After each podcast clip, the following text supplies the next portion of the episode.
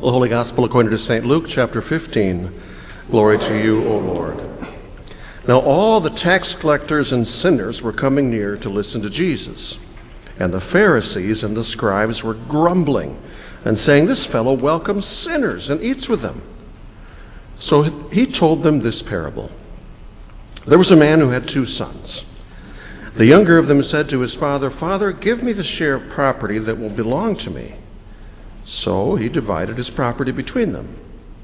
A few days later, the younger son gathered all that he had and traveled to a distant country, and there he squandered his property in dissolute living. When he had spent everything, a severe famine took place throughout that country, and he began to be in need. So he went and hired himself out to one of the citizens of that country, who sent him to his fields to feed the pigs. He would have gladly filled himself with the pods that the pigs were eating, and no one gave him anything.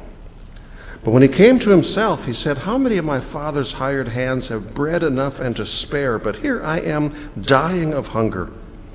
I will get up and go to my father, and I will say to him, Father, I have sinned against heaven and before you. I am no longer worthy to be called your son. Treat me like one of your hired hands. So he set off and went to his father. But while he was still far off, his father saw him and was filled with compassion. He ran and put his arms around him and kissed him. Then the son said to him, Father, I have sinned against heaven and before you. I'm no longer worthy to be called your son. But the father said to his slaves, Quickly, bring out a robe, the best one, and put it on him. Put a ring on his finger and sandals on his feet, and get the fatted calf and kill it, and let us eat and celebrate. For this son of mine was dead and is alive again. He was lost and is found. And they began to celebrate. Now his elder son was in the field, and when he came and approached the house, he heard music and dancing. He called one of the slaves and asked him what was going on. He replied, Your brother's come, and your father has killed the fatted calf because he's got him back safe and sound. Then he became angry and refused to go in. His father came out and began to plead with him. But he answered his father, Listen, for all these years I've been working like a slave for you. I've never disobeyed your command, yet you've never given me even a young goat so that I may celebrate with my friends. But when this son of yours comes, came back, who's devoured your property with prostitutes, you killed the fatted calf for him. Then the father said to him, Son, you are always with me, and all that is mine is yours. But we had to celebrate and rejoice because this brother of yours was dead and has come to life. He was lost and has been found. The Gospel of the Lord. Praise to you, O Christ. May the words of my mouth and the meditations of our hearts be acceptable unto you, O Lord, our rock and our Redeemer. Amen. Today's text begins with its context, that context being that Jesus has been welcoming and even seemingly enjoying the company of tax collectors and sinners, which is kind of biblical shorthand for the kind of people whom religious people traditionally don't welcome and only enjoy to the degree that they take joy in judging them. But Jesus wasn't marching to their particularly religious drum. And so Jesus tells the, the, religious leaders, it tells us that they were now grumbling about and judging him. In response, says our text, he told them this parable. Although you may have noticed there were verse, some verses omitted. That's because, in fact, boom, boom, boom, three in a row parables he told them. First about a lost sheep, and then about a lost coin, and then this most well known of the three, which in its context I think should actually be called the parable of the lost son, but tradition has handed it to us with the title the parable of the prodigal son, which works too, actually. And so what I want to do today is look at this parable under the umbrella of both words the parable of the lost and prodigal sons. Notice sons, plural as in when it comes to both lostness and prodigality. There are more than one, there's more than one son to choose from. The word prodigal means wastefully or recklessly extravagant. There's a lot of that in this parable, so it is part of our title. The word lost means, well, I think we all know what it means, although I think it's good to remind ourselves that loss can mean more than just something that happens when we're out driving or hiking. One can feel lost regarding a sense of place or purpose in the world. One can feel lost as in, I don't know how I feel or even if I feel about myself and the world. One can feel like a lost soul, distanced and separated from things spiritual, from God. Or, of course, sometimes due to death and the path it takes, but also sometimes due to life and the paths it takes, one can lo- lose or feel lost by someone loved. And there's a lot of lostness in this story, too. So, lost does work as part of our working title, too. Jesus begins this by him untitled story by saying there was a man who had two sons, and the younger of them said to his father, Give me the share of the property that will belong to me. Now, in the culture of that day, a portion of the father's property, a lesser portion actually, the older son got a greater portion, uh, but a portion would have been allocated for the son in its time. That time being when dad died. N.T. Wright observes that asking for that property now would have been heard then as the shameful equivalent of wishing that his father was dead. Which is to say that this son here is introduced here not just as some kind of a free spirit who wants to go off and find himself, but rather as a self absorbed and self entitled brat. The father in the story, however, rather than doing what all probably would have said he should have done, disinherit the presumptuous punk, instead gives him what he asks for, dividing his property between his sons.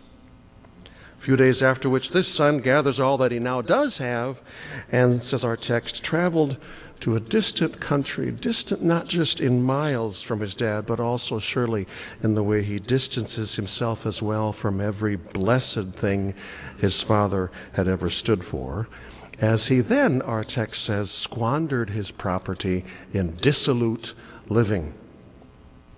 Dissolute, it means indifferent to moral restraints. And without moral restraints, he's free right? Oh my, is he free. Free, in his case, to do every damned thing he'd ever wanted to do with everyone and everything money can buy. And it buys a lot. But it turns out that what seemed like so much money back on the farm isn't quite as much money in the big city now as he thought it was. And so before he knows it, the money's gone and all his new friends are gone with it. And then it says there's a severe famine in the land, which is Bible shorthand for an economic downturn, which means that for the first time in his life now that he decides he'd better grow up and get a job, he finds out that no, nobody's hiring. And things get worse. His Tesla's repossessed. The bank forecloses on his condo. He pawns his golf clubs, but that money is way soon gone. And he soon has nothing, and literally nothing, and it's desperate. He's starving. Verse 15 So he went and sold himself, hired himself out to one of the citizens of that country, who sent him to his fields to feed the pigs. He would gladly have filled himself with the pods that the pigs were eating, and no one gave him anything. This scene is Bible shorthand for reaching bottom. He's feeding pigs and coveting pig food which is even bottom-er when you remember he's a young Jewish boy, because for Jews, pigs are unclean, as in insulting and detestable, not just to other Jews, but even to God. That said, though, provided you survive it, reaching bottom isn't necessarily a bad thing. It can be a place where change is born. Verse 17, but when he came to himself, he said, How many of my father's hired hands have bread enough and to spare, but here I am dying of hunger? I will get up and go to my father, and I will say to him, Father, I've sinned against heaven and before you. I'm no longer worthy to be called your son. Treat me like one of your hired hands. And so off he went to his father. Selfish, he had left his dad. Coming to himself, he now heads back to his dad. Selfish, everything is about him, and he wants nothing to do with his father. Coming to himself, he realizes he's got nothing without his father. Some of us, I imagine, have at one time or another been on our own versions of that very same story, that very same journey. Oh my, the living we were doing, till we came to ourselves and realized we had nothing without God the Father. Verse 20, he set off and went to his father. But while he was still far off, his father saw him. Here we learn some things about dad, who hadn't stopped his son from leaving, presumably believing that some of the best things that there are can't be accomplished with chains.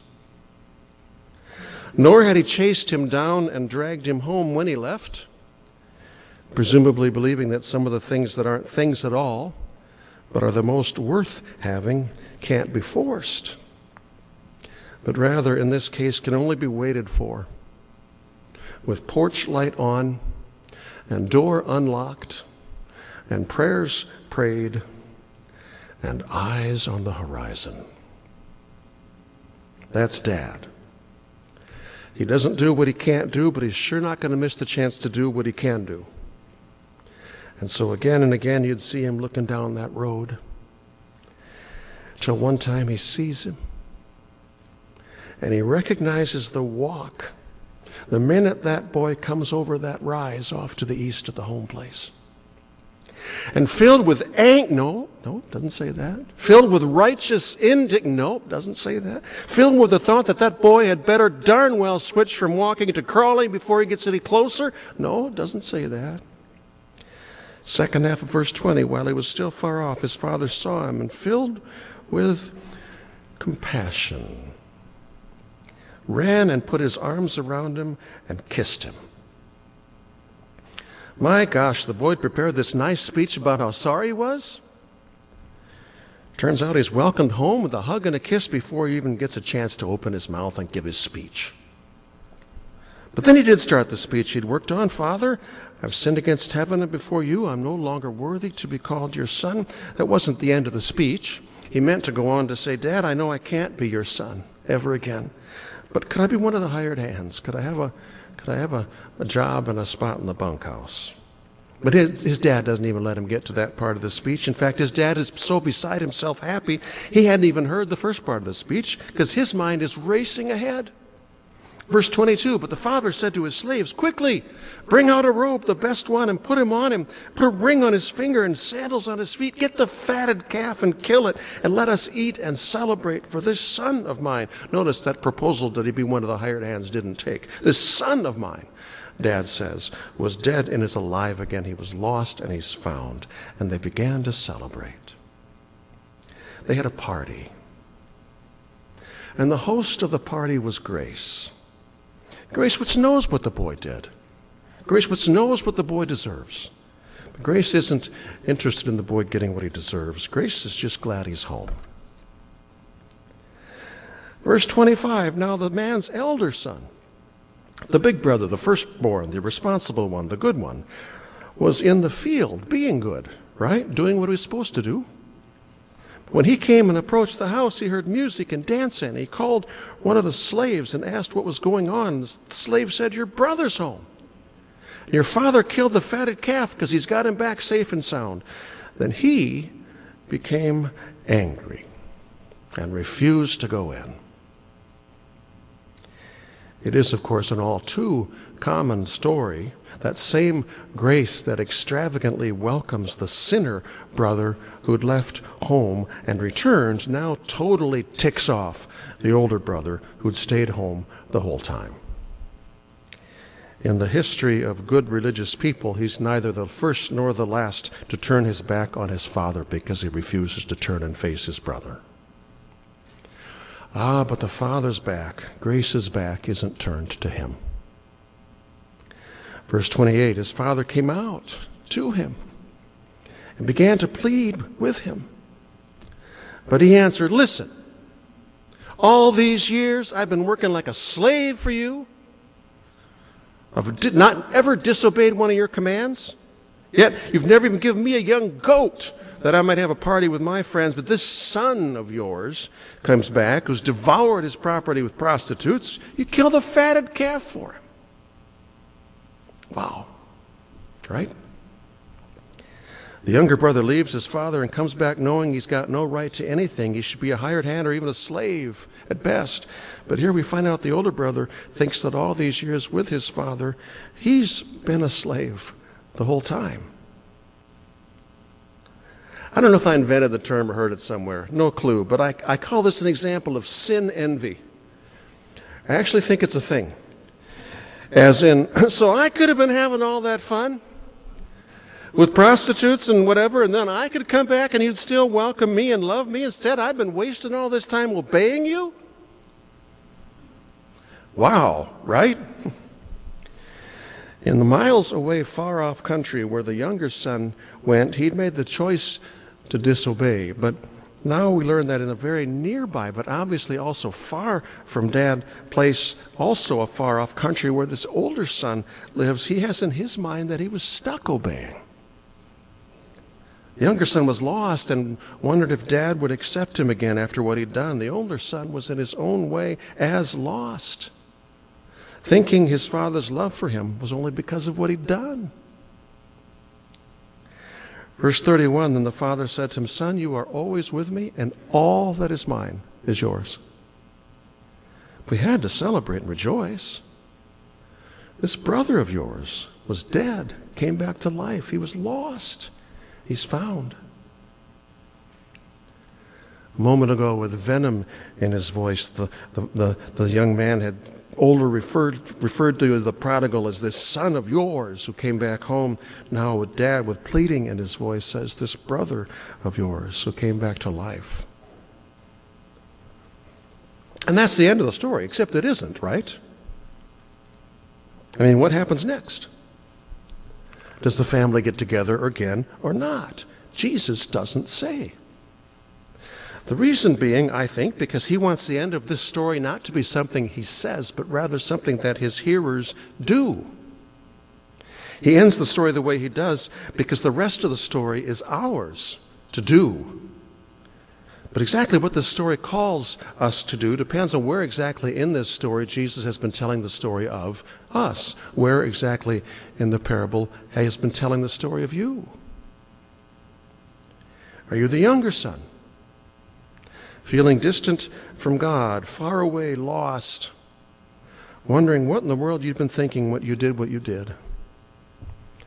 Well, then this story calls you to repentance, to return home, but to do so the whole way remembering the parable's promise oh my goodness, is there ever a welcome waiting for you there? Or are you maybe the older son? The responsible one, yes, but judgmental sometimes too when you think of grace welcoming somebody like that, people like that. Are you, in other words, the one who's in your own way lost and far from dad because all the years you spent doing so many right things for so many wrong reasons? If so, you know what? This parable calls you to repent, to return to the Father too by turning to the realization that obedience is good. Doing what is right is very good. But our place at the table isn't about the level of our obedience, it's about the depth of the Father's love. Whether you are the younger or older brother, in other words, you write and live out your own ending to this parable by returning to the Father and to love and to grace that is for you and your brother and for all. Back to our umbrella title The Lost Sons and the Prodigal Sons. Sons, plural, because the younger and older brother were in their own ways both lost, distant from the one whose love was their place at the table. And the younger son, surely too, was prodigal, journeying far from Father to that distant country where prodigally, prodigally, extravagantly, he did spend all that he had. It being Lent, I would be remiss if I did not remind you that there is too the Father's other Son. The Son who's telling the story, who would too, who did too, journey far from his Father to a place as distant from the Father as could possibly be, for the Father is righteous, but this Son journeyed to the oh so distant land of our sin. And the Father is life, but this Son journeyed to the distant land of death, his and ours. And the Father is love, but this Son journeyed to the distant land, our land, where love is hated and extravagantly, prodigally, he spent all that he had. That rising up not out of a pigsty, but out of a grave, he might be our way home again. Amen.